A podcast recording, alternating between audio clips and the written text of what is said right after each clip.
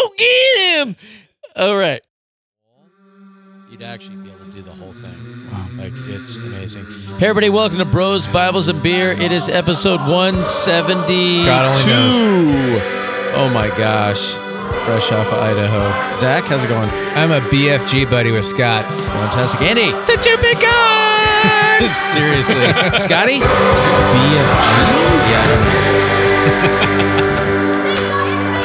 I can't hear. Uh, I mean, I can Wait. hear, but I can't hear. Did I say that right? I think my volume needs to Yes, be I up. think I did. Or do you, BGF? No, I'm gonna say that Doesn't make one of the most broy things I could say on this podcast. I got new tires on my truck. Oh, KO2s? I got some BF Goodrich all terrains. I'm sick of the. I, I just did the Nice. Nittos. I've done many brands. I've never done BF Goodrich because they're expensive. Yeah.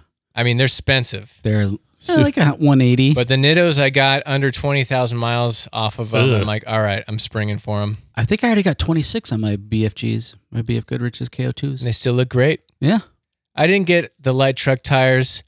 I got the passenger grade because I don't need the light truck uh, load bearingness, and thus concludes any tire talk. Moving on. That was- Tire talk. well, let me let me take it a s- let me take it a step up. Uh, tires going really fast.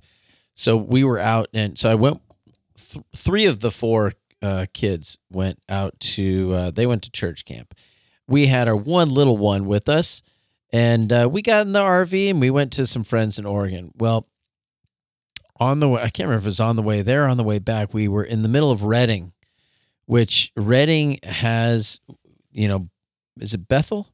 Yep. Bethel Correct. Yeah. College, Bethel School of International There it Public. Ministry. It's not. Yeah. School of And the Raising the. Dead. School of grave grave soaking. Grave soaking school of you guys, I'm sensing something right now. no. Um, and so we're in the city and we pull over to the gas station. We're filling up, and all of a sudden you hear, and there's this like 1970 truck. With just gold dust big coming out behind back it. thing. Just He's gold going- dust for days. There's a there's a guy in the truck. Just it looked like something out of Dukes of Hazzard, and he is flying down the road like 50 feet from us. just a good old boy. Yeah, and and you see like this the Never uh, sheriff, no the sheriff just zoom, and then like seven more zoom, zoom, zoom, at like 80 miles per. hour. Okay, then you're like, whoa. them big boys. the lady next to me, she actually a few people next to me at the gas station were like, "You get him, yeah, go get him." All right, well, about a minute. That's not how most people in Redding talk. In case you don't know the area, there are there is some low income oh my southern goodness. type people, but Let's just say we were on the other side. Of the I will trust you that that's what these particular individuals Oh, sounded like. I wish I had Roscoe the- P. You'd be like, uh, Coltrane. okay, I stand corrected. Thank you, Jeff. Uh, okay, Scott, Andy. Zach. A minute and a half goes by, yeah. going the opposite direction,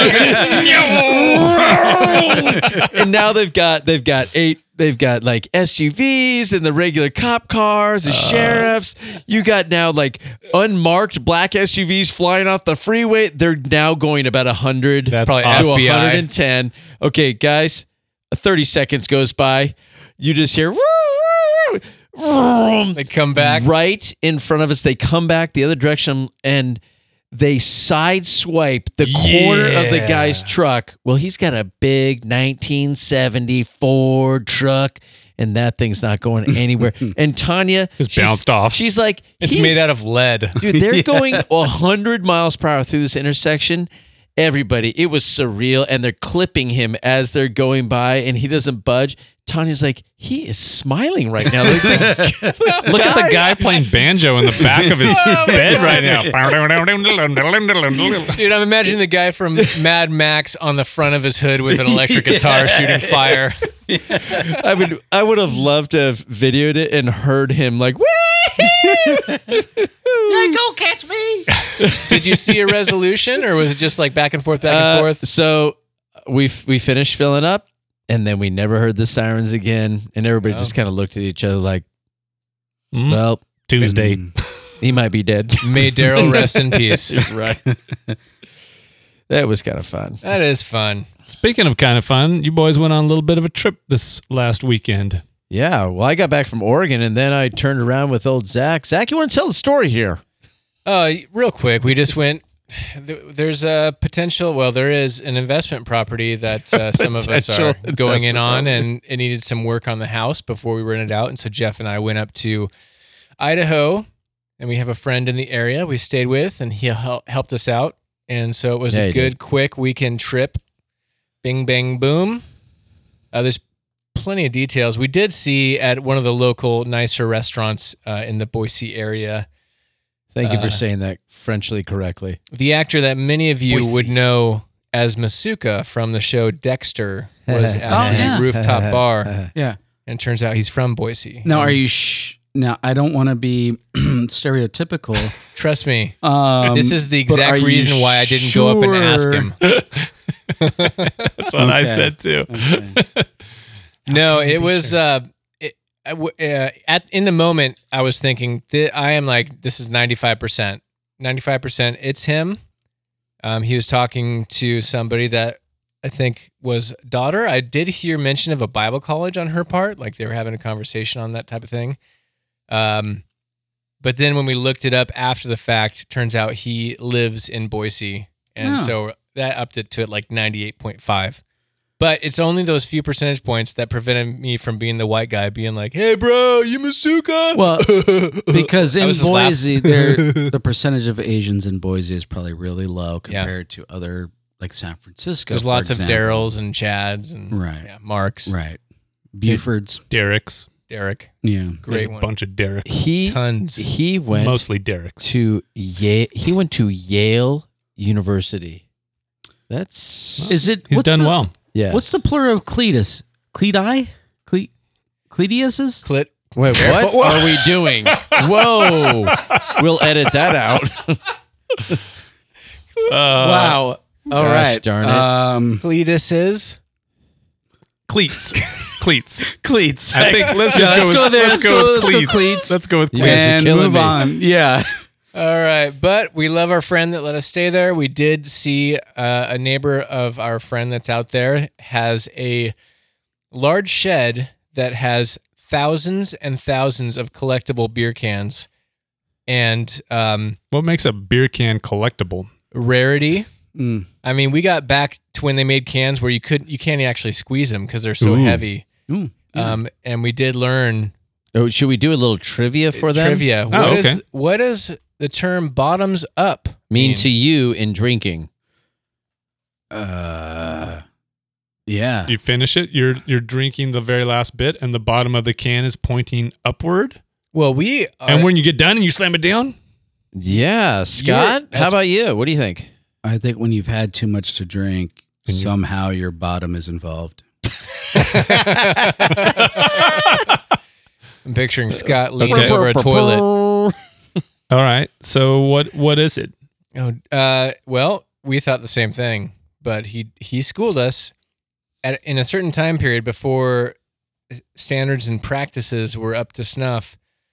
Cans were stored in a way and in conditions where you would get rat shit and all kinds Ah, of yeah. things you wouldn't want to put in your mouth on the top. And so, literally, like it, it comes from the Navy, uh, Army, like from the service. They would tell the troops, "Bottoms up." Start drinking from the. So you open it from the bottom. You Oh. punch Turn it over. Yeah, you do the little. There's not an actual opener. It's like so old Punch that you a would just hole in it? punch it? with like an opener, and you drink it from the bottom. bottoms up, guys. Yeah, Yeah. I typically wa- rinse the top of my cans off Yeah. before I open them. That's a good idea. Probably Yeah. a good idea. Mostly Yeah. you're probably fine these days, but Yeah. that's not a bad idea. Now, in the why wouldn't they just store them bottoms up? That's a great question, Scott. But we didn't have time. We were off to dinner to go Mm. um, be Well- scared of talking to Masuka. Stocking Yeah. Masuka. Yeah. I don't. You're like, That's a good question. I know. Did Like, he really kill That's what I should have done. Like, okay, Jeff, you watch me. I'm gonna walk behind him and just just slightly go. "Uh," and if he turns around, it's him. The guys at the bar were all doing it. I'm like, oh, They this were? is embarrassing. Uh, I'm like, oh my He god, brought it on himself, though. this is not good. But his can collection is legit. He's got a club. His name was Joe. Joe. Joe, and he gave us business cards. He's got a magazine he publishes that is related to his can collecting club. Turns out it's a legit thing people do. In Fenton, Missouri, the world headquarters. And he does want to podcast Is it a with zine? us. It's a zine. Uh, it's every other month. It's a full on magazine, You color call it and a everything. cast. Actually, I don't know what a zine is, but Zine is like cast. Yeah. articles. So who knows? Maybe someday in the future, uh, we can all go out there and talk to him. He said he said he would love to pod. He does it all the time, uh, but he would want to do it in person. He does a Makes rate a sense. three hour radio pro- broadcast every Saturday. on beer cans. No, I think that's more just home improvement. He's a oh, that's right. carpenter. Yeah. So All right, that's cool. anyway, shout out to Joe. You know who you is. What do we Mm-hmm. got? We got a. I think we got a hard out tonight, and Andy's got some content. Give us some. I did have a little bit. So, uh, didn't Bonnie Kristian come on the podcast a few years ago? Yes. She Yeah. was a, a, a guest. Yes. When Yeah. that book came out that you're holding in your hand, I like. I really like that. I Enjoyed that book. Yeah, Flexible Faith. Yeah. So I found it in my uh, next to my bed in the dresser the other day, and I was like, "Oh yeah, I remember this one," and I remember getting started on it. So anyway, I kicked it off and uh, restarted it, and I do like it. It's really good. She does a great job of like kind of systematically going through these big concepts and distilling them down into um, very bite-sized chunks. like here's this thing that the church teaches and here are like the three or four main ways that christians have interpreted that thing or believe Yeah. about that thing it's a great like group discussion starter which we have after we had her on we actually were doing it a lot We did it for a while. our occasional group where we hang out outside the podcast where other gentlemen join us and we have some pops and talk about the deep things in life this this book was a part of that for a while Yeah, it was. so so I I pulled it out again and um and and as I've been reading through it, I spent the last week with Zach and Jeff, your children, part of your children's, Mm-hmm. some of your children's, uh, doing houseboats and uh, helping keep Zach's child alive. thank you for that Yes, uh, as she had a a, a gnarly. A gnarly she got her bell rung Yeah, she She got, her bell, bell rung pretty hard. on a uh, on a on a tube on a tube run, which was a bummer to end early for her. But um, Scott the medic would have been handy there. You should Scott the medic would have been handy there. It Yeah. would have been to diagnose and go, yes, you have a concussion. Yeah. How many fingers am I holding up? Yeah, Seventeen. She wouldn't have answered you. She would have just thrown up on you. uh, no, it was sad. She's doing great now, by the way. which is awesome.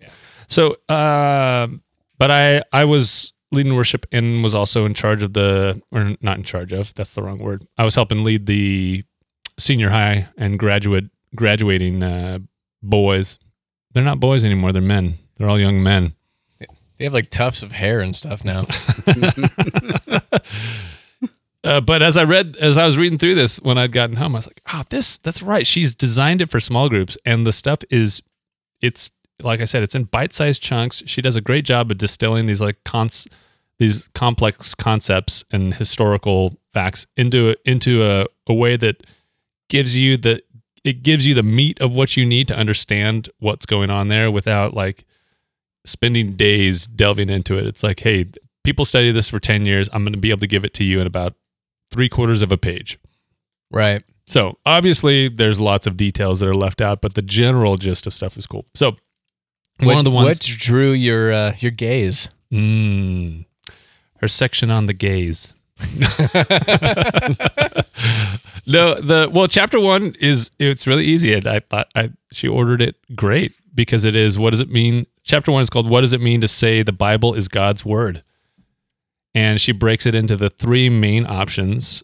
And I'll give I'll give the short versions of her options here. This podcast just became a four hour podcast. Continue. I think we can do this. I think we can follow her her pattern here. yeah. keep but she kicking. gives uh, the first one is inerrant and so uh, the inerrant perspective on scripture says the bible is without error of any kind the bible is inspired by god and god never errs so logically the bible can't contain errors it's correct on all matters of christian belief and living as well as everything it says about history science or any other type of knowledge and when we try to sort uh, when we try to sort scripture into categories of faith and history, this view says we end up making ourselves the authority over the Bible instead of the other way around.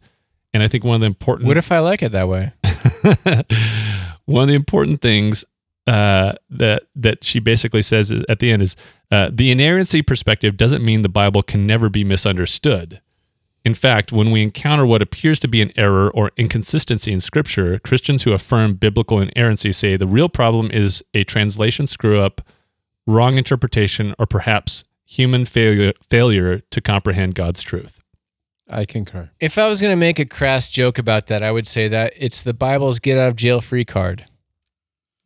Like, oh, here's this problem I have with scripture, and then instantly you can say, "Oh, well, it's it's you. It's not the Bible because inerrancy." Thank you, human. I know that's overly simplistic, and it's meant to get a little chuckle, but it didn't. So continue. I know Scott's not impressed. Well, I, yeah, I think if you just if if you if your first instinct isn't to go, okay, maybe I've misunderstood this, then there might be something wrong with it. I genuinely, I agree with that, Scott. I believe it or not, I do. Yeah. Wait, humans are faulty? Um, okay, so let's go to the next one. So maybe I'll, I'll list these off real quick, and then we can kind of come back to them and chat about. Them. Or should we just park on one and then go to the next? No, do do a little bit of, Little overview? of what she's got. Okay, so the next one's infallible. So to say scripture is infallible means believing it won't fail us on any matter of Christian faith or practice. It tells us everything we need to know about following Jesus, how to be saved, what to believe, how to live. It's trustworthy and true. Here's where it differs from inerrancy. Um, inerrancy, where it differs, it's all about the other stuff the Bible includes, like some historical details, pre-scientific ideas about the world, she gives the example of, you know, describing the time that Jesus sent his disciples out to preach. The book of Matthew says he told the disciples, take no bag, no extra tunic, no sandals, no staff. Um, but telling the same story, the book of Mark says they should take sandals and a staff, but no money. Um, and so, from the infallibility perspective, there's obviously a contradiction here. Um, but Jesus' point, which is travel light, trust God for your needs, it comes through either way. So, despite the error, both accounts are trustworthy to communicate Jesus' teaching. Yeah, what's the main what's the main point being spoken of and don't get distracted by the little things that don't really matter to the main thrust of the story. Yeah. Yeah, and, and then I I think maybe in taking the idea of inerrancy and infallibility, so uh, some people would say that infallibility is a lesser standard than inerrancy. So, like infallible means the historical stuff can be inaccurate, but the truth, the the stuff, the spiritual stuff, this the stuff about God and Yeah. how we should worship God, uh, that is um, uh, that can still be true, even though the historical or scientific Yeah. or whatever cultural stuff is inaccurate. Um, other people take it as well. No, the infallibility aspect is a higher standard because that's what's more important. The the stuff about Yeah. how we how we connect with God is vastly more important than the historical aspect. Uh, so that I mean, that's just uh, it's an interesting. That's thing why to this think about. this conversation is so why I, I never get tired of Yeah. conversations around this because I've heard people define like well very quickly I don't believe in biblical inerrancy and I, I don't want to explain that right now but maybe we'll touch on that later. But I've heard people say that they believe in inerrancy and here's what that means to me and then I listen to them and it's like well I, I kind of agree with you. And then I hear other people describe inerrancy and I'm like no we're in total two totally different spots. So Yeah. and and same with infallibility um but and i do notice that a lot of people who are in the infallibility camp but not the inerrancy camp there's a lot of people in that in that section that you would know and love and believe that you wouldn't Yeah. question their credentials or their you know their overall scholarship you might disagree on the details but they're like it's, it's just amazing how broad each of these things is Yeah, and, and I think sorry, and another thing, um, evaluating these two ideas is also slightly different. So, from the inerrancy side, it's you evaluate it with what else we know about the world. Um, Mhm. So, from a historical perspective, did these groups live in this area at the time that they said they lived in? Um, the scientific aspect, Yeah. um, does it correlate with what we know about science? From the infallibility side, that is a little more difficult because how do you confirm that this is how God wants us to connect with them. Like this, like because that's what infallibility, the main thrust of infallibility is. This is what God has said is how we connect with God. So how do you prove that? So that that's a that's a question that I think Christians need to. I don't I don't think it's a difficult question, but Yeah. it, I I just don't think that many Christians actually go down that road. I think she she does kind of touch on where these two have a little bit of a rub, specifically around um, biblical history. So she's saying, um, here's the caveat: admitting that the Bible's historical and scientific content can contain mistakes doesn't mean throwing all biblical history into doubt. So the gospel story of Jesus, for example, is central to Christian faith in a way that say the number of guys who fought in some ancient battle just isn't. Don't throw baby Jesus Yeah. out with the bathwater. Now, now, so but I th- I think there is another question there though. So if so, let's let's separating infallibility from Yeah. inerrancy. If you're saying the Bible is infallible, so the the truth claims about God are correct, but the Bible is inerrant, or is um, is the Bible is not inerrant, so the Bible could contain historical or scientific or whatever. Yeah. At there, there, I think there has to be another, another question: is at what point can the Bible be? Ha, ha, at what point can the Bible contain X number of errors historically and scientifically, and we would still cons- consider it to be something that is valuable for knowing how we should worship God? And I'm saying X number, like there's not maybe like a like a not like a, a, a number like a hundred or whatever, Yeah. but there's there's a significant number. So it's like let's like let's just go to extreme. Let's say the Bible is wrong about all historical and scientific claims are wrong. Let's just go there. Okay. Does that would that mean that we would question the theological aspects of the Bible? And then of course abstracting Yeah. it from the Bible, say any religious text Mm-hmm.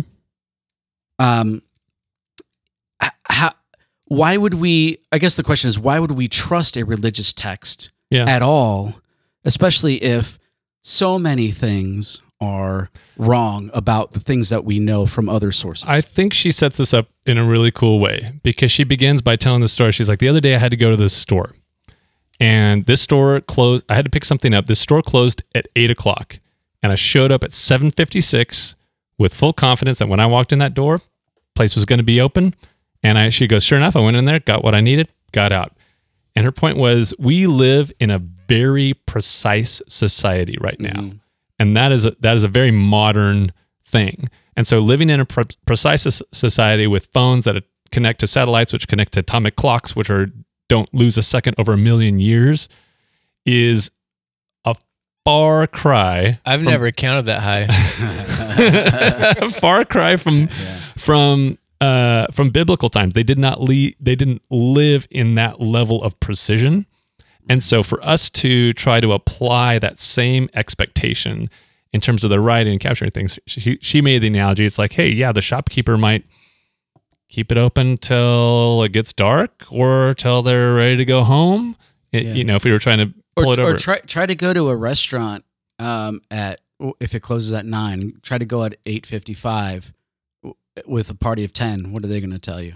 They'll be like, no, no, we're not. We're not open any longer because they they can't. They're not going to keep the kitchen open that long. Maybe I, that Yeah. might be a different point, but the point that that sh I think she's trying to make is um, when we try to take our current modern day highly precision based society and apply that thinking to historical events and historical like capturing of these events, which is really where about infallibility is saying, hey, it's we can be okay with there being A little messiness. a little bit of messiness in there as long as we're maintaining what are, what are the core things of what are the core theological elements what are the core teachings of Jesus do those do those maintain and um and and we can allow some level of doubt but it it does Yeah. it does do the hey we it doesn't mean we say it's all thrown out. Well, and that's the question: is at what level can it be uh, historically inaccurate? And It's going to and vary still depending maintain- on your particular. But but but the que- but I think the question is: would the people of the day understood the historical and scientific aspects? And that, that might be a more valid question than uh, per, maybe. Wh- There's what some, do you there's- mean? there's I some- think you're getting closer. Yeah, there's some there's some cases It's- there's some cases where our modern understanding of science would would give us a clue as to uh, the validity of a of a religious text. Mhm. Uh, so let's say let's say there's a religious text that says that um, that that uh, the the sun sets in a muddy pool of water. Sure. You might go, okay, from that, eh, okay, well, uh, y- oh, oh, okay, well, what do they mean by that? So you, there, there might be some ambiguity there, but then, but then, but then, there's another text that says, uh, that says that uh, this person found the place where the sun sets. It's like, oh, okay, well, So uh, it, that kind of drifts into into uh, literalism, which is what she Is talks number about three? too. It's uh, number four. Ooh, let's get to number three. It's number four, which is literalism, Yeah. which would be d- if we read a section of scripture in there, do we think that they actually meant that the sun is going into a muddy pit of, of well, water? ma- maybe not, Eh, may- maybe but not from on. one text, but Oh. when you when you add in the other text of they found the place where the sun sets, that, that then it's like, okay, how how am I supposed to take it where they they actually find the place Hold where on, the sun hold sets? hold it's hold fine. I'm, Hold not, on, I'm hold actually on. not super worried Thanks for about. chiming in, Jeff. Yeah, I'm not Good to super worried about. I, I I can't judge people with pre-scientific ideas. Like it just is. It's not. I, I don't think it's fair to to read the the context there. But where she's using about literalism, I love this. She says, uh, This is number three. "This is number. Well, it's a note about this." So it's not really a different way. Oh no, we didn't talk about inspired. We'll get This to inspired in a second. But the literalism part is, she said, um, uh, before moving on from these options, let me pause to explain why, in quotes, taking the Bible literally is not, this is not one of the options. Because she said the word literally is much abused in everyday conversation. Um, I who- literally died, you guys. That's what she says. I was yeah. laughing so hard. she says, so when Christians say they take the Bible literally, they almost always mean they take it extremely seriously and believe it to be inerrant, which is the um, the first of the options. Um, they almost never they, they don't use that to deny the fact that the that the Bible uses figurative language. Right, because nobody takes it. Song of Solomon, they don't a believe that it's actual doves in the eyeballs uh, sockets. That's like a horror story, is how she described it. That's not Right, that's- but that's not but real. but I think that also works for the other side. That's that accuses people of taking the Bible literally, because what do they mean in their accusation against against people that Yeah, say I'll- they take it literally? yeah. Also, I don't find like gazelle necks or whatever sexy, so it doesn't work for me. If Song you of were a Solomon. Gazelle. I might. Um, let me just read the Google definition of literally, or this is part of it. okay. Used for emphasis or to express strong feeling, while not being literally true. Oh my gosh. Is that the first definition? No, it's not. It's Okay. the secondary. It's the informal definition, but that has come about because people w- language change. It's not that big of a deal. Language changes. Yeah. It Hold always on, let me look the definition up on Snapchat. You're right, it does. Okay, so, Snapchat boomer. It's TikTok now. bro. And no, it's not. The high school boys told me. Oh yeah. The the men, they told me. By the way, I made I'll I'll tell you at the end of this uh, where I scored way big cool points. Um in spite of what my wife told me. And I got to Huh. kind of point it out. I know I know what's swaggy and what's not. Here's the last one. Inspired. So for some Christians, affirming the Bible is in some sense inspired by God doesn't mean it's infallible or inerrant. Now, it's Read some, that one more time for dyslexics. affirming the Bible is in some sense inspired by God. It doesn't mean it's infallible or inerrant. Now, um, she says it's it's kind of unfair to call this a third option because it's far from as like a uniform view. But um, A lot of gray. but this is a she says i can at least highlight some broad themes of this perspective in this category which tend to be held by protestants in more theologically liberal mainline denominations. So here's the most important theme. It's an emphasis on human input in scripture. So instead of being like a boss dictating a letter to a secretary who just types it up Christians in this category And then smelling her hair and maybe running a, their hand down the secretary's back. Are you oh, talking about Biden? smell her hair. It's a it's it's Come it's on, man. Buomo. Just, Cuomo. Buomo. Uh, just need you to type this up. Why am I whispering? Come on, man. It's, No joke. It's not- It's not a a joke. short, it's just a short essay. I just need you to. I'm serious. I'm going to give you the letters. okay. Instead of being like a boss dictating a letter to a secretary who just types it up. stupid. Christians in this category say God is more like a teacher who gives an essay prompt but lets the students do the writing. This is up your alley, Jeff. It's talking about teacherdom. Uh, the human authors of Scripture do communicate some revelation from God, but God also lets them communicate a lot of their own ideas, including their own historical, scientific, even theological errors. The Bible can, can contain words from God, this view says, but it isn't purely the Word of God. Some Christians in this category also distinguish between the Bible as revelation itself and as a human witness to revelation. So the text is not God's word proper, they'll argue, but rather a record of God's word incarnate in Jesus, or perhaps a record of events in which God revealed himself to humans. It's a story about divine revelation, but ultimately a very human story. And so I'll skip ahead. To give too much emphasis and authority to the Bible, they warn, risks idolizing it. The Bible should be treated more as a source of reflection than as an authority, authoritative direction for Christian life and faith. Wait, so read that. Read that last sentence again. The Bible should be treated more as a source of reflection than as authoritative direction for Christian life and faith. So, the Bible. That's wait, inspired. Take that generally. Wait, well, I'm, I'm just trying to. So she's downplaying the idea that the Bible is the authority for Christians' life and faith.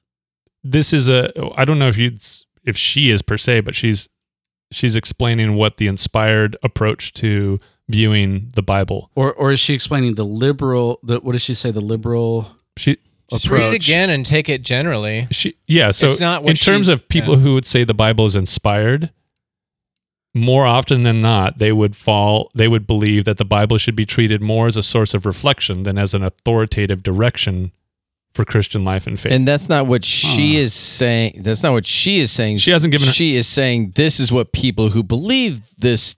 Huh. this is what would it say. means to say the Bible is I- inspired. You know what? Hold on a second. Yeah, you know what I not like about this book too? If if Yeah. you end up getting this book, dear listener, uh, there are times some of the sections she does has like my when she feels passionate about it, she'll do like the main ones and then she'll do her view. And oftentimes it's it's not just one or the other. Most of these things are like kind of like a a mesh, like there's Yeah. a gradient Hence Going- the title of the book. flexible faith. Right. Yeah. So like inerrancy, infallibility, a lot of people hold to both or variations on both um, while exercising their faith, and um, and it would look very comfortable to most of our listeners if you're you happen to be a Christian. Yeah, if you're I- an atheist, I, want to hear what you have to think about I, this. I would have understood people that hold to inspiration would be more, more, would, would be readily more, would be readily more. They they would say more often that the Bible is like the rule for life and faith, like like the authoritative for life and faith, as opposed to the opposite. But I have an I- The Bi- example. yeah, Yeah. she says the Bible can contain words from God, but it isn't purely the word of God.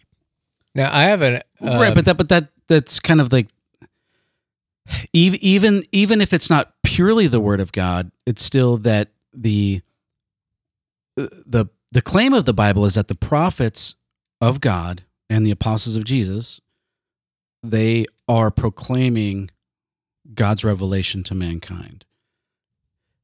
So Jesus tells us that we are to obey every command that he says. And- and So so you're more. I think you're trying to argue against the inspired perspective. well, no, I'm I'm I you're think- arguing her definition. I'm arguing of her definition of the inspired perspective because I I would put people who claim inspiration. I I I would I think that Mhm. they would be more readily. said I did it again.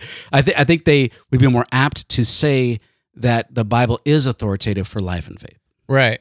And I think, and they would still say it's inspired. I think maybe where she's going is that, uh, and where it's honestly where I'm more a little more comfortable, but obviously with a million caveats, as you all know, um, that inspiration.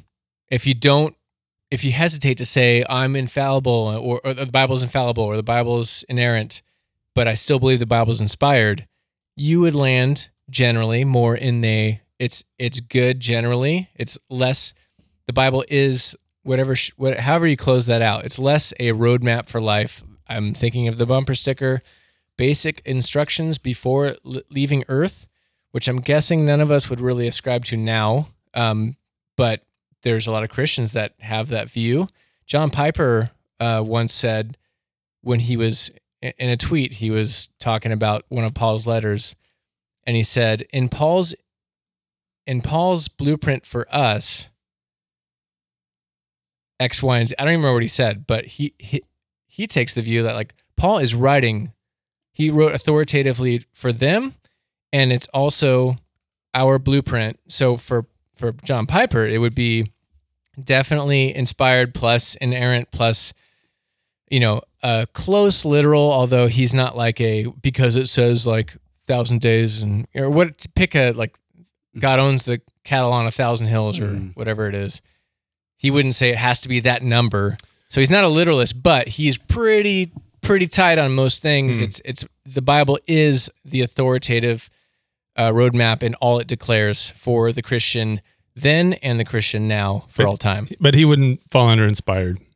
I think uh, she does say In her she- definition, She, yeah. doesn't. By the way, she doesn't draw a hard line and say it's either or. She just says it's more reflective than authoritative. So she's not discounting that authoritative. There are authoritative aspects to the inspired So what if- interpretation. we got a little flavor on Scott, and I I don't mind hearing more from Scott too. But I don't know. Is that is there more like generally? But I was gonna think Well, like well, what I thought was interesting is if you, uh, I'll grab one little other other section that I thought was pretty cool.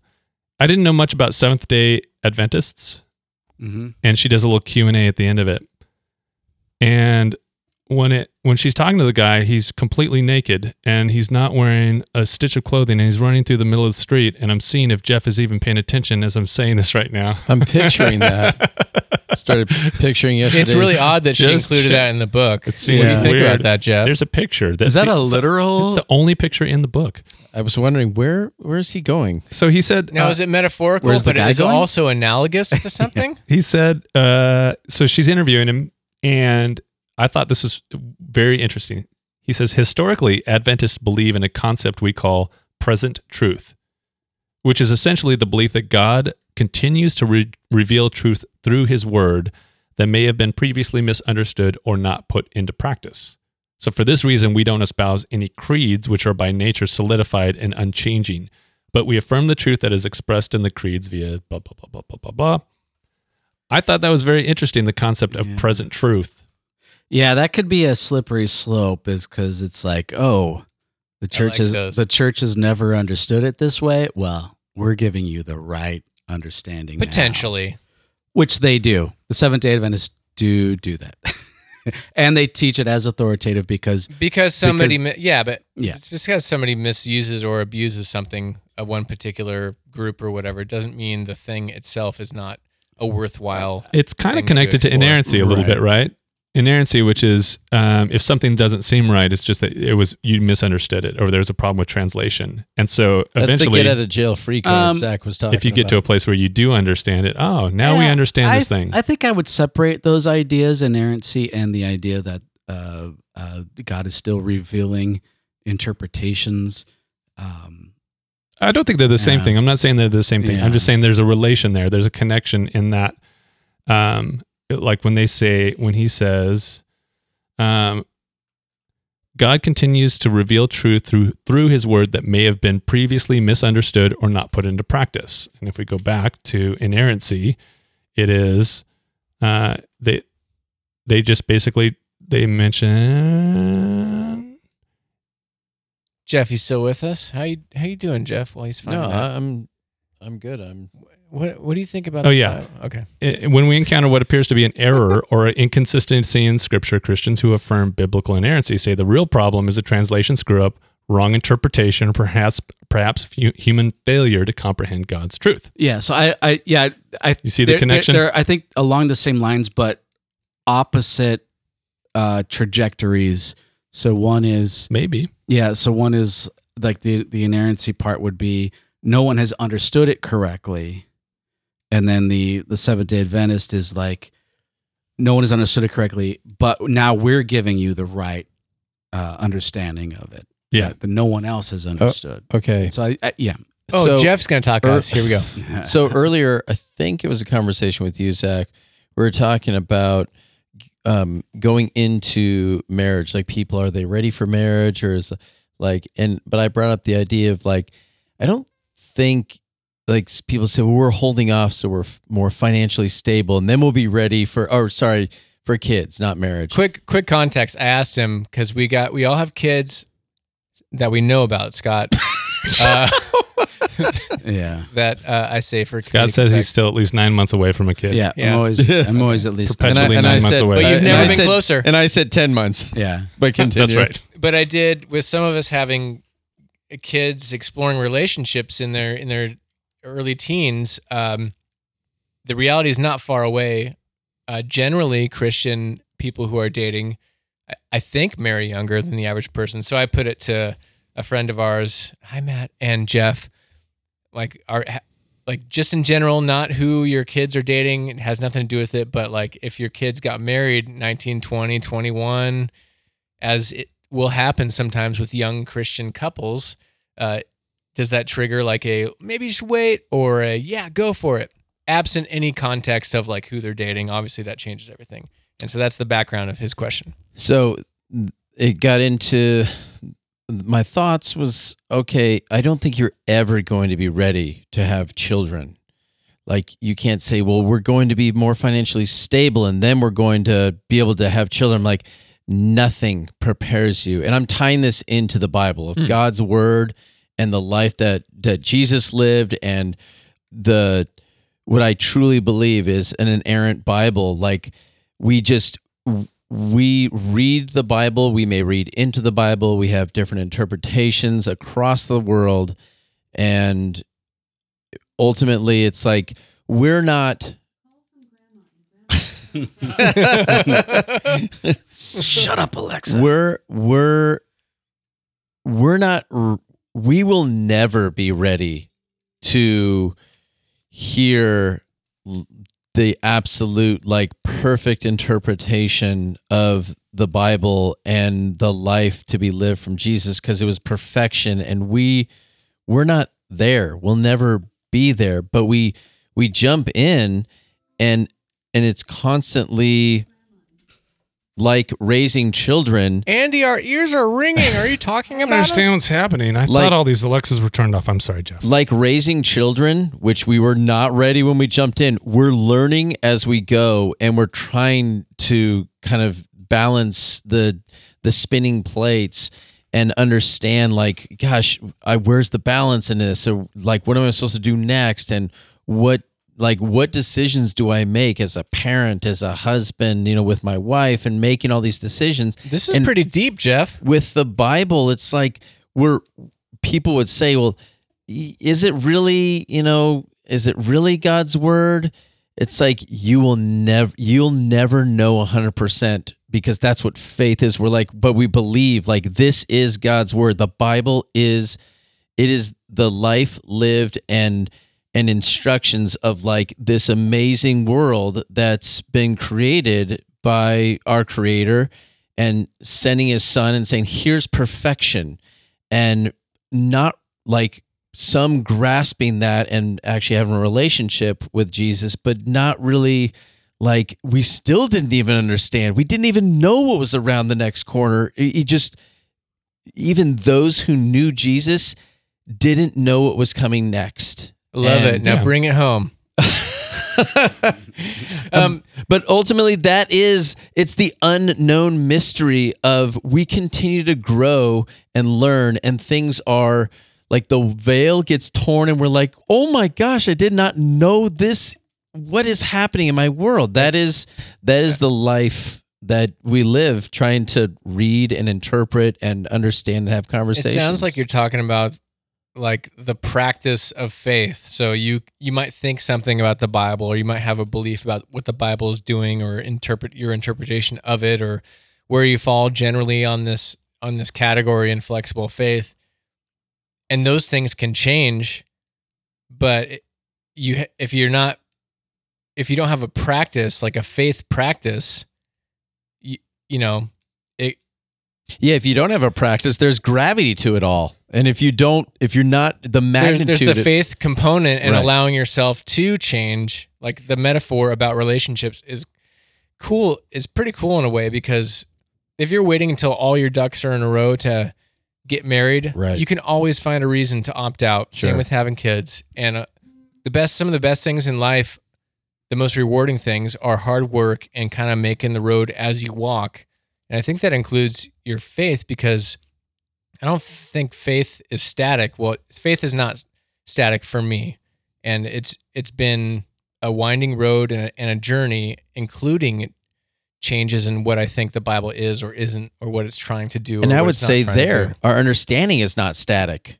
I mean, that's where I Right. would right. there might be an ultimate truth. The Bible might be an there might be an ultimate truth, an absolute truth to what the Bible is, and we can only have glimpses, in my view. But that might be the question. So in in this in, in the infallible aspect, um, and given her other things about in, inspiration, uh, well, is the Bible does the Bible contain the ultimate truth about God and how He's revealed Himself to Man. us and how we connect with God? I don't know, Scott, Uh, Well, not Here's- that no, that's a but that's Is that a that's question? probably a not probably bad the most important. Well, It's, one not a of the bad mo- question. It was the way your question. It's one of the most important voice. Right. questions. No, it is. But I'd like to hear now that we've done a little bit of deconstructing, and people can probably make some assumptions based on their knowledge uh, as a listener. But like Jeff, Andy, and then Mhm. secondarily Scott and myself, um, like what are you comfortable with? What in in this ballpark briefly because we got about 15, 20 minutes. You want to go, Jeff? Uh, sure. Uh, one, it's it's all in, and all the and everything within the Bible is true. There's it's inerrant. There are no. You may you may say as in your interpretation there's discrepancies, but Preach. ultimately there is there there is this life to be lived that's God's given to us, and He there has been great sacrifice on our behalf that have that has leveled it's not it's more than leveled the playing field. It has brought victory to the believers and his people. And there are times where we don't understand. We have no Mhm. idea what what is next. Like we're not saying you just take get i give my life to you you know do whatever you're gonna no it's like no if you're in this then you're actually on the field. You're not in the dugout it's it's time to play and take action and follow you know hear me like in your prayers. And um, your that holy spirit is there within you and you know like what you have to do. Sometimes we pause sometimes we take action but ultimately um, there's this greatness and it's a magnitude there's gravity to it all. And um, if someone's like i don't believe the bible it's i don't think it's all true. It's like okay well that's where you are but i have like there's something that drives us to to act and and it's and the right and wrong in all of it Yeah. but it's there's a clarity for me and one i don't i don't know. Um i don't know. It's a mystery and there, but there's something like there's It sounded like you knew a no, lot. no there's yeah no no no no but no for like that I got you. I got that Yeah. that awe that awe of like like that gives you like tingles on the back of your neck that is like man this is an amazing life and i and i don't know Mm. where it's going but i know that it's spectacular It's the in all the terribleness and all the amazingness it's this is a life we're li- worth living and i've said that before but that's that's where i am with the bible with jesus with the holy spirit and just having i mean look at us. We're sitting here talking about this. is fantastic.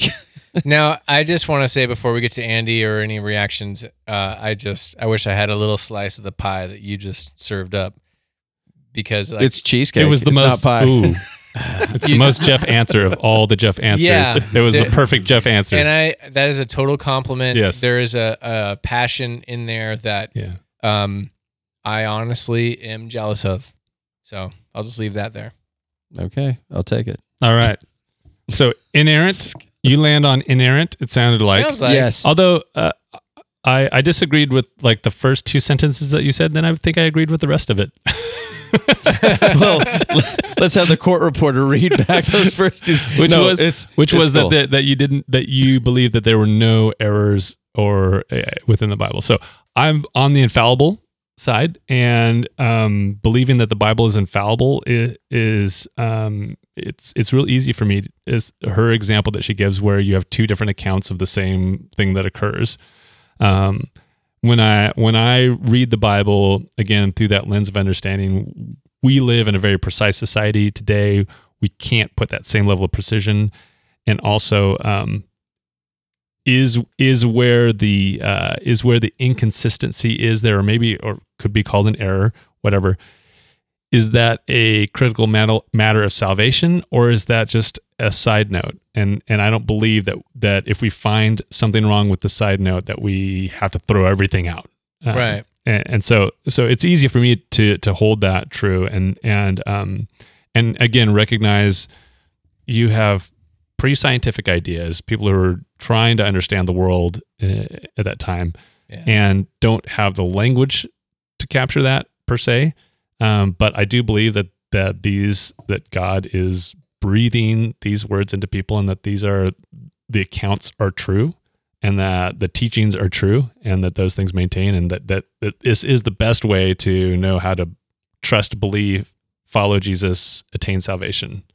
Yeah. Okay, just a comment. That was on precision and spirit, and I'm putting in spirit is about precision of like the inerrant. Like, uh, I don't think it's inerrant. It's that's why you fall in infallible. But Yeah. the, the I've been in times where, um, it wasn't about precision. There was something about the spirit where people then asked me, "Why did you make that decision?" And I, I said, I can't explain. I can't explain to you why I made that decision. I can't.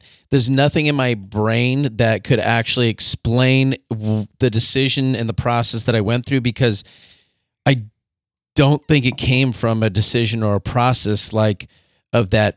I'm going to do X, Y, and Z, and then I will get this result. It was the spirit moving me to make those decisions, and and it, as Zach said, well, that's a get out of jail free card. like you, you know, if It can be. I mean, Yeah. the argument of like God told me instantly ends all debates, right? Right. I'm not oh, saying how, it's always that. How can I but- say that Yeah, God didn't always tell you that? I don't know. Yeah. Maybe but that- that would be my retort to maybe that's the your burrito you had. That would be my retort. yeah, that would be my retort to your. I disagree with those first two sentences because I would land on, and not that it even um, is pushing back on what you said, um, even though I'm disag- I'm I'm disagreeing with you. You know, hey, I don't, I don't disagree with these first two sentences, but I would say, you know what? I'm not exactly sure if I could even disprove or prove yeah. that um, the inerrancy of the Bible, I could, if someone said, "Is it inerrant?" I'm yes. Can you prove it? I I I, I cannot. That's fair. no, you can't. th- I think that's fair. you can't. And what I, I love people, even if I disagree with them, that have a passionate belief about whatever. But in this, for the purpose of this, like the Bible or their faith, but also are very like self aware of like there. There's that open, like it's not totally closed fist. I have the truth in here.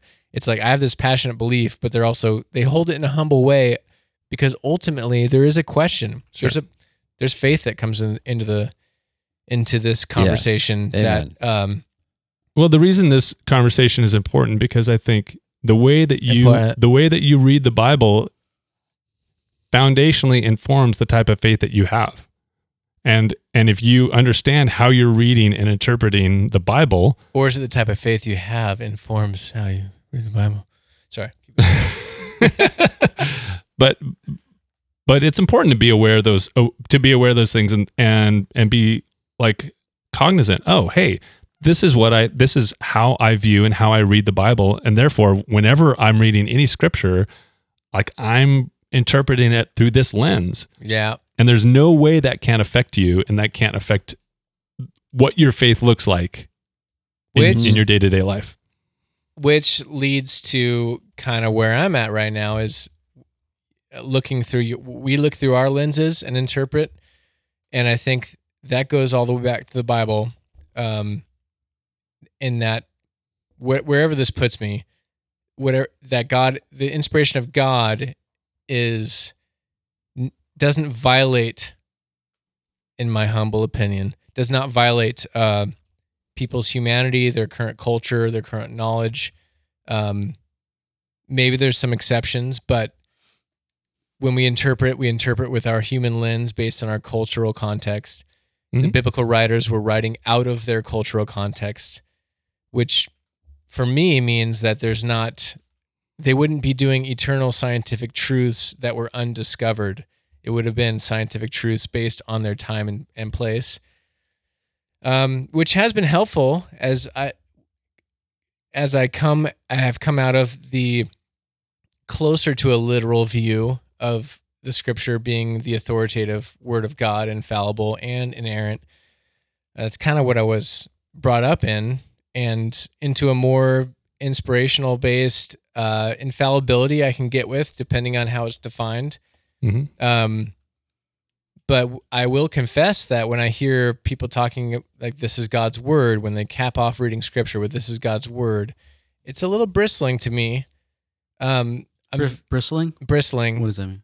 It means like I I'm uncomfortable with the Bible being portrayed as this is this is the word of God.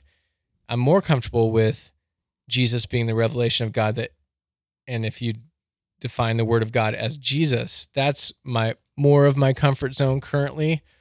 Um and that doesn't that's not to say you throw the baby out with the bathwater and that that the Bible can't contain uh truths, even ultimate truths that that we can discover and mine. Uh but the Bible if you're reading the Bible for, for my particular context, when the Bible was the word of God, um, and I think you mentioned Bonnie talking about the danger of venturing into idolatry with the Bible. Right. Um, I would never have recognized it at the time, but looking back, it definitely was. My my faith was based on my particular view of the Bible, and that had to change. And from in my context, it was painful and a little bit sketchy in terms of throwing uh, baby Jesus out with the doubt bathwater as that started to change. But There's so many babies being thrown I out with so much bathwater in this episode. yeah, Yeah. but don't worry, it's like hibiscus scented, or there's like a bath bomb in there that We're in a drought. Yeah. So Scott, preserve. No, but, but Scott, where? So you Inerrancy, Yeah. inspired. I'm pointing to Jeff as inerrancy. inspired, You're even ins- infallible. You've you No, you, no. you came Yeah. closer to ins- inspired. I think. Yeah, I think there's like I've heard people talk about infallibility. Uh, but where I'm maybe like, you're somewhere in between. Yeah, and Okay, that's fair. subject to change. And so Zach, can I ask you a couple? So you mentioned author- Briefly, yes. author- Actually, no, you can't. We only got two minutes left. We need to find out where you're landing. Um, yeah. So Sorry. so Maybe we do part two next Maybe we do part two. Hold your Yeah. question. Scott, not because I don't want to do this. Yeah. You know but that. we have that hard yeah. out. So I, uh, um, at least it's at least infallible. Um, on the inerrancy side, inerrancy would come down to uh, known errors. So if there are known errors, Hmm. then what do we say about that? if you can demonstrate Inerrancy it. It- says no known errors. So yeah, Or actually, When no errors known or otherwise. sure. Pretty much. Sure, Generally, I'd have, to, I'd have to think about that for No, a second, but Like sure, the- let's go yeah, with that. Inerrancy is it's, Um, you just don't understand it yet, or it was mis it was mistranslated. Um, eh, well, are yeah, yeah. Are are there any errors? The the the example that Bonnie mentioned, um, and I we might have we I, I might have brought it up in the, in the previous podcast, but uh, uh, where we talked about the book. Um, I, I would just have to verify. I'd have to go back and verify that um, those two different gospels are talking about the same event because Jesus does send out um, uh, his disciples two different times. One, he sends them out and he, and he tells them to to uh, not take any money belt or any uh, uh, a second cloak or whatever. Um, and then the, the other, and then he sends them out again, and he tells them take a take a money belt and and take an extra Mhm. cloak or something like that. So I, I would just have to verify that. But I, so I'm just saying I'm not sure that that's a good example of. Uh, uh, Okay, but that's not of- the question right now. Yeah. I, I know, but there's I'm, other I- examples. I, am po- but I'm, I'm just pointing out that um, in order to deny inerrancy, we would have to demonstrate an error. So I'm just so that that's where I would stand is okay. Well, what's the error? Errors are in the eye of the Uh, beholder. Like in John, the, Inconsistencies is typically how they show. yeah. hey, it so says where- it here. well, that's my says- point. No, whatever, whatever, whatever it is, where is it? That, that's my point. I mean, I can Google it for you, and we can get a long list in like ten seconds. This isn't hard. This isn't like a The new feed- argument. I, I'm not even. I'm not even asking you for an example. My point is, yeah. in it, to, get- it, to the inerrantist is saying there are no errors. So Yeah. So right. it would be incumbent Yes. on it, it'd be incumbent to say uh, on on someone saying, "Well, no, there are errors." Okay, well, show them. Okay, Yeah. so an inerrantist would take how one gospel has the feeding of the the thousands at the beginning of Jesus' ministry, Mhm. another gospel has it more towards the end, and an inerrant an inerrantist might say, "Well, it happened twice." I've heard that, like Mhm. Jesus did these things twice, Yeah, and the- or or they if- might or they might say, if you're more I, I understand. If you're more in the inspiration camp it's like the point isn't like the details of exactly when it happened in the ministry. The point is you and you can get into the human aspect of the authors. The authors had a narrative they wanted to drive home for specific Yeah. reasons. And the details and the, the arrangement of the order was something that wouldn't have affected the readers Yeah. at the time the But way it does us what- who look for historical yeah, but would we call that an error? I- I, I just some people She would says I- I it just- says I some things just- appear to be contradictions, and it's really easy. Like that, yeah. again, would not a that new. be an error though? I, I'm not sure. Plus, For she, some she people- doesn't say errors, by the way. She says contradictions. And- which would oh, okay if if it's a contradiction in my book would be an error. Uh, even if the event happened Is your book a Bible? well, well by so the way? no, but so that's that's the point is is if it's a contradiction, what's if the event happened? So what's the contradiction? And then looking at the different gospels is is are are we are we saying that that each gospel has to be in in chronological order? Uh, there there are multiple factors that you have to consider before you say, oh, this is an error. Therefore, we have to deny inerrancy and go with some uh, inspiration, which would be a different form Right. of inspiration. I just gave you an than- example. and People can do their Yeah, own ma- there's math. lots of those. But you, I- they're not hard to particular you, Uh-huh. it sounds like you're more. You have a version of inerrancy, maybe depending on how it's defined. I'm, I'm, well, I'm saying, I'm saying, where's the error? No, Is- for is- you, yeah. what's your opinion on this? We got. I, I'm saying, I, I, yeah, reading through the Bible a few times, I, I, I have things that I might not agree with or I have problems with. Um, You think it's all true? Well, so that, so that's that's the question of God dang it, Jeff! You just opened up another Sorry. worm. no, no, but no, but that's what that's what I, That I, is try- I- inerrancy. Uh, but I, I tried to I, I tried to make the distinction uh, in, in the beginning, um, historical, scientific, or whatever else, Yeah. cultural and infallible, which is the theological aspects. So not tr- I definitely in the infallible aspect of, of the theological claims are is is all true. Yes. Infallible doesn't throw out all historical stuff, by the way. It doesn't. It just allows for there to be some contradictions or differences. It doesn't say none of the historical things are accurate. Uh, It's like, yeah, no, that no, date that's what was that's why I'm off. that's why I'm Right. making a that's why I'm making a distinction Yeah. to evaluate those two things separately. Yeah. Um, and what I'm saying on the on the historical, scientific, cultural aspect is, well, it, it's we have to find where where are the errors. That that's my point. Okay. okay. So Earth was created in seven days. Yeah. So so if so if the if The literal that's- seven days. no, well, so that's the question. It- So is does that mean it's an error? That that's my point. Is what does the text what does the text say? It says what- what is- seven days. What but no, but is is that what or is that is- resting. is that its is that its intended meaning a, a literal seven days or not? Well, we we have to evaluate that. What does that mean? Uh, Do it's- you- has nothing to do with you. It's that the fact that I ran got out of time. I got to run. We're out of time, and maybe we can continue this. This is a rich conversation that deserves more time for sure. But I hope people got something out of it. I will say real quick in f- the feedback segment, if there was one, would be that somebody emailed me um, that I have not responded to for a few days, but they were a first time listener, and I will respond. You know who you is. Uh, asking about the sheet that you prepared for Oh. our Oh, okay. for our mushroom episode or Yes. the and wanted to take a look at that. So I will forward you that email. Thank you for reaching out. Yes. Person, you know who you are. We did a mushroom episode. I will respond to you. Uh, psychedelics. It was Yeah. three weeks ago, so I understand Oh. how you forgot. But Hallucinogenetic. Yeah. yeah, so thank you for listening, first time listener, uh, and maybe you'll be a long time caller eventually uh, by leaving us a voicemail. Before we go, inerrant, infallible, or inspired? Which one? All three. What? I love it. I love it. Obviously, they overlap. right, right. I like it. I I don't it. think. Okay, we'll take it. It's actually- Total non-answer. Yeah. I think you have to choose one. Uh, no, actually, you can't. No, it's you don't have to choose. It, for sure, you can't have inerrancy and um, inspiration exist coexisting. Those cannot. You can't hold both of according- those. According to Bonnie's definition of inspiration, sure, but I, I would, I would. But surely a, Scott believes I have a the diff- Bible's inspired. I have a different definition of inspiration. Right. Yeah, where no prophecy of Scripture came about by one, one's own interpretation. That uh, it's in Peter. So Right. yeah, the, the Holy Spirit and, and and it says the whole that, that uh, Scripture is, is God breathed. Yes, so it, it's definitely inspiration. It comes down to what's the definition. So congratulations, listener. We didn't give you any definite answer, but that's that's good. why this conversation is It's so, so good. awesome. Scott, you only got one shot. Do not miss your chance to deliver. This opportunity only comes once in a lifetime. No more games. no more games, man. Jeff, when you get that tingly behind your neck. Mom's mom's spaghetti. neck, Jeff, when, when your neck is tingly, it's me, Bible Joe. Come on, Come on, Jeff, inspire. hairy legs. You smell good, bro.